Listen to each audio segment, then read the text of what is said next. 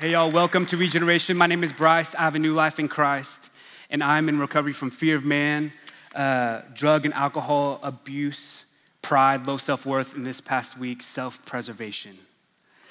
Hey, y'all, self preservation looks like just being selfish, but like extra, extra selfish. And so that's, that's really what that means. Uh, with my time, my emotions, all of that. Um, and so before we jump in, I just want to say if this is your first time, welcome. Um, every single one of you, no matter where you're from, what you're coming into this room with, the burdens that you may be carrying, the hurt, no matter what's going on or what has happened or what uh, may happen, you are welcome here. And this is where you should be. And we're so glad that you are here. Um, here at Regeneration, we're really unapologetic. If you haven't listened to, if you weren't listening to the worship music, we are unapologetic about what the key to your recovery is.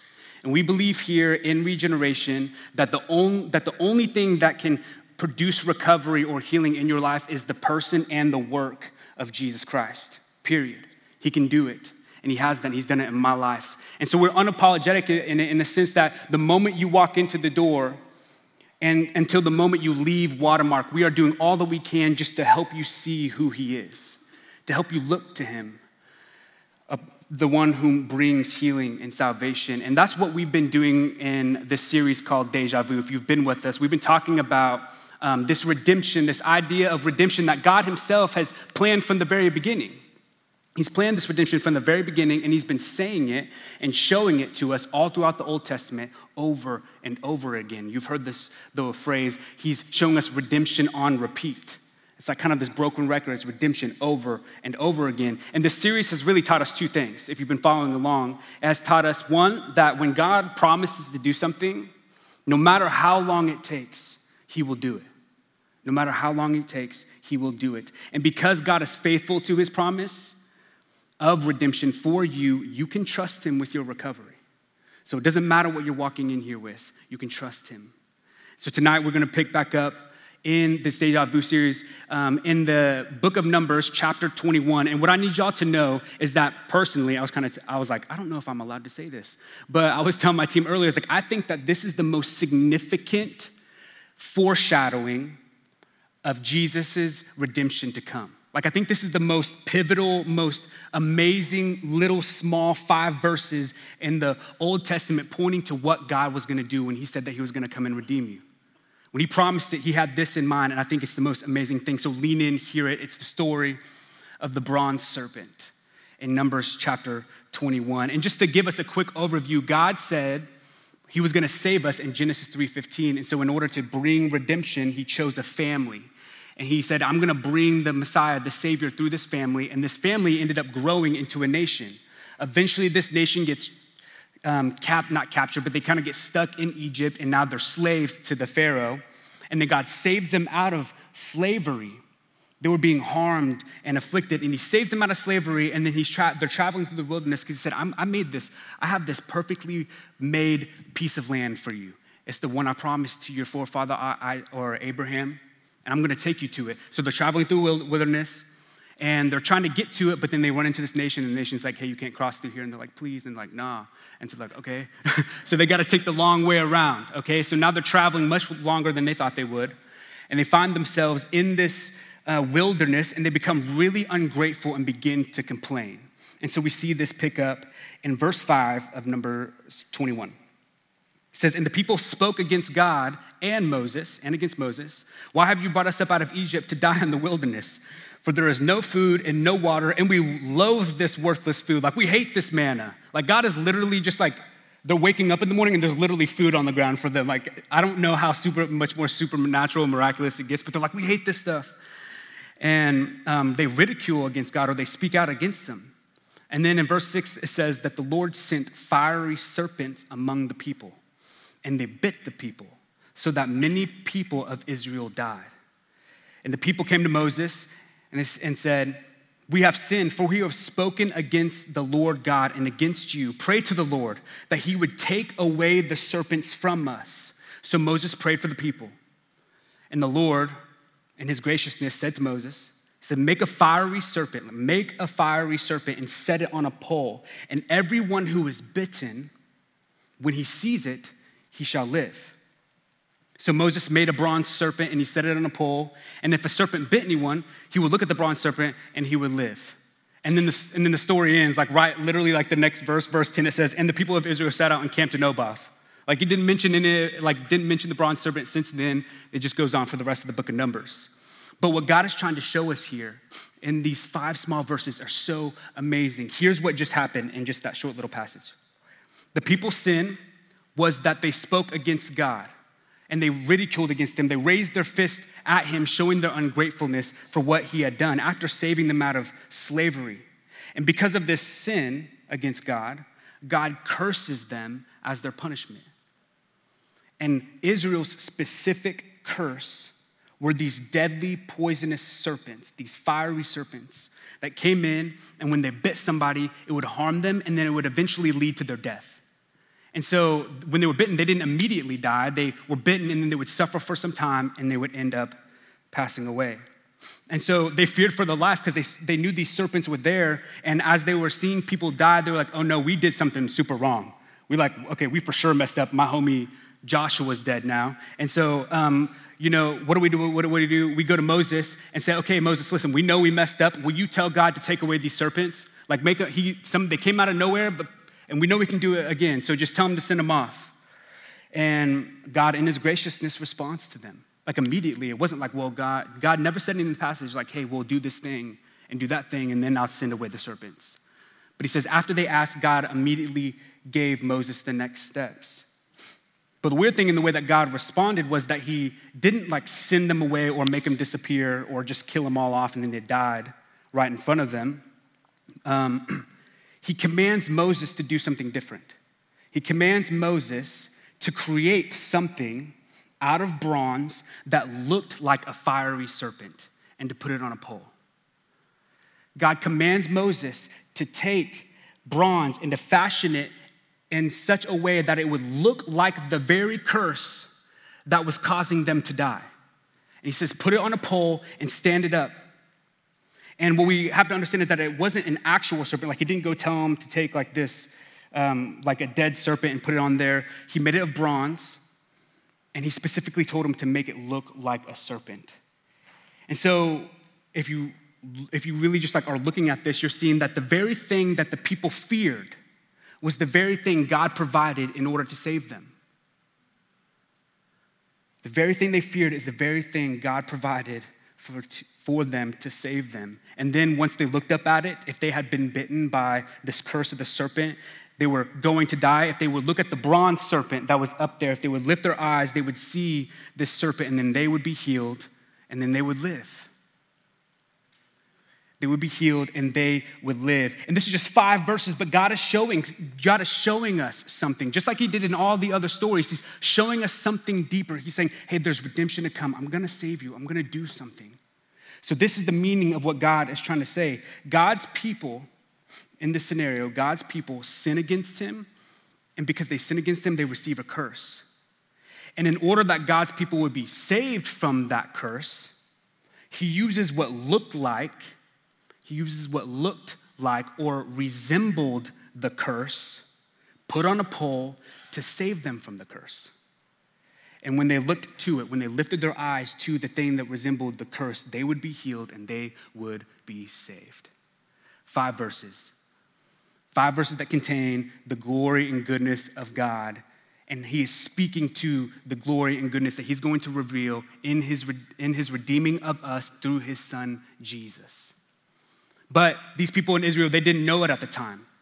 God didn't reveal it fully until Jesus comes on the scene when we see him in John chapter 3, the Gospel of John. In John chapter 3, now, a thousand plus years later, um, after this story of the serpent, um, Jesus has already begun his ministry and he's been healing and he's been teaching.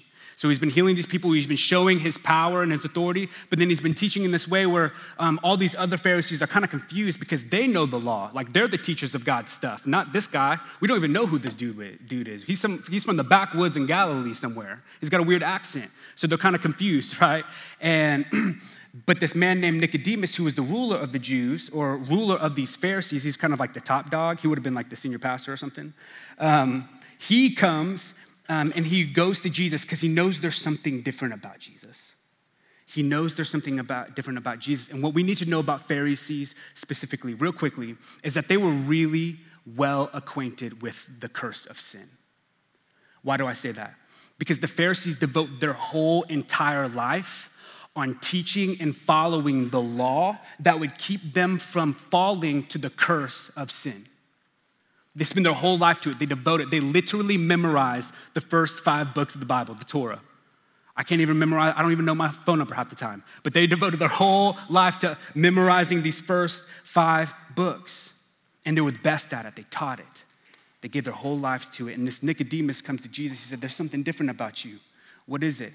I know, and he says this, hey, listen, Jesus, I know that you are a teacher that comes from God because there is no normal teacher who can do these things that you're doing, healing and teaching in the way that you're teaching, unless God is with him. And you would think, you know, if we know what Jesus came to do with it, Jesus is like, yeah, hey, you are right, I am from God. But instead of answering him that way, he answers him in a little weird way. I think it's kind of odd. He says, instead of answering that, he says, Truly, truly, I say to you, unless one is born again, he cannot see the kingdom of God. And Nicodemus is like, um, you know? I don't really know what you mean by that. Like, be born again. Like, how, what do you want me to do? How do you, uh, I don't understand what you're telling me to do. How do I get born again without going back into my mother's womb? Explain to this to me. I don't understand. And then Jesus reiterates himself but adds a little more. And he says, Truly, truly, I say to you, Nicodemus, unless one is born of water and the Spirit, he cannot enter the kingdom of God. And then after this, Nicodemus is like, he literally says, Jesus, how can these things be? I don't understand. And poor Nicodemus, he knows, he knows everything, right? He knows the whole law. He knows the way to follow God's, um, to, to, follow God's way. And he was just looking for a better solution. He knew there was something that Jesus had that he didn't have. And so he went to him. He's looking for a better so, um, solution to his problem, to the curse. And he didn't understand what was standing right in front of him. He didn't understand who he was talking to. He just thought he was a good teacher of the law, the teacher of this way that he already knew. He couldn't understand what was right in front of him. And I think, Regen, that we are all a lot like Nicodemus.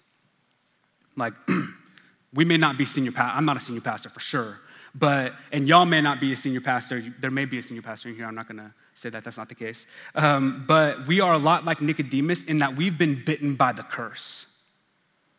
And you feel it. We've been bitten by the curse. We've experienced the pain of sin. It's probably the very reason you walked into these doors.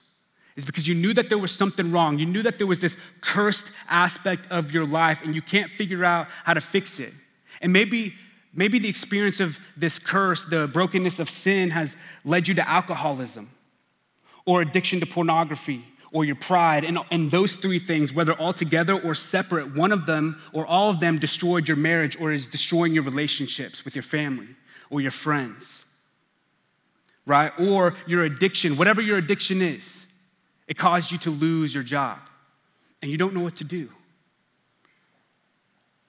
Or you've experienced the brokenness of abuse, being abused by somebody else. It wasn't even your fault. You're not even the one who put yourself into those situations. And let me tell you this if you are sitting in this room and you have been abused by someone else, I can't say more clearly, more, I can't say any more clearly than this. No matter where you were, or what was happening, or what you said, or what that person made you think, if you were taken, if you were taken advantage of and you were abused, it is not your fault. It is not and there's healing for you.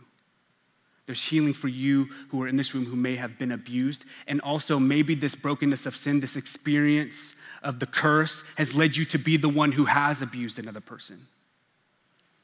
And now you understand this. You're in this situation where, listen, there's something wrong with my life. I understand that I need a better solution. And so, what you do is you run off and you try to figure out everything you can to change your life.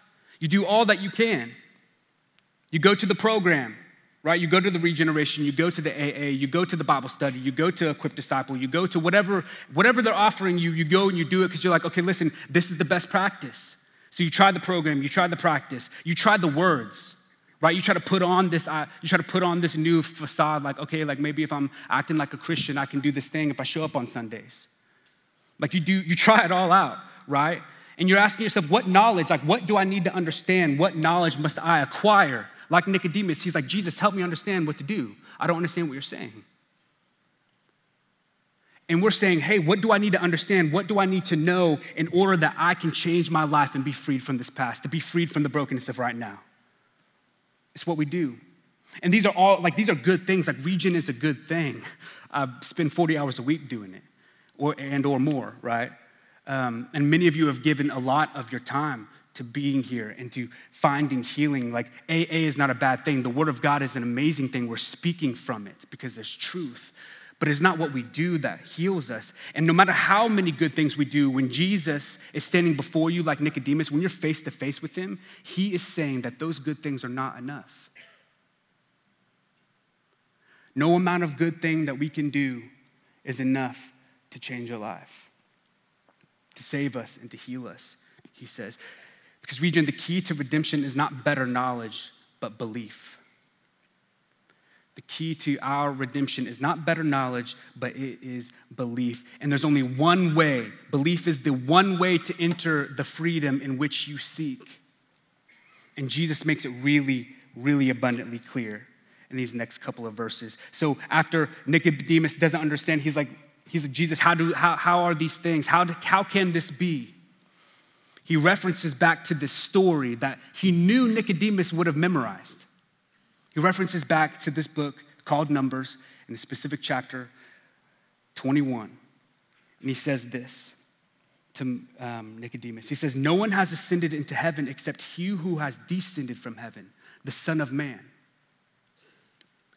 And as Moses lifted, the, lifted up the serpent in the wilderness, so must the Son of Man be lifted up. Y'all hear that?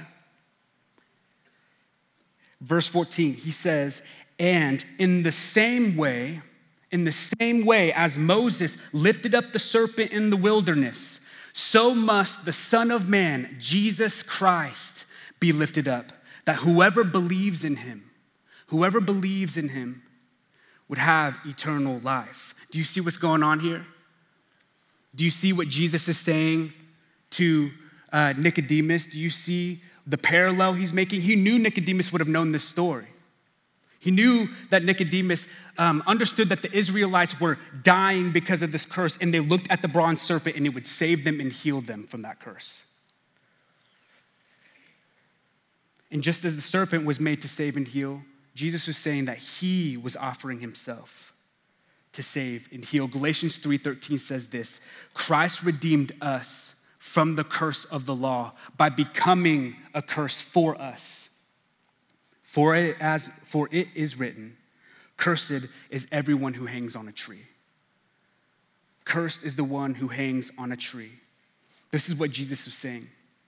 Because of our rebellion, Regen, we have received a curse of death. Because of our rebellion, we have received a curse of death. And out of God's love, desiring to save us from this curse, he sends his son, who, being perfect in every way, was not deserving of the curse, but he was made to resemble the curse.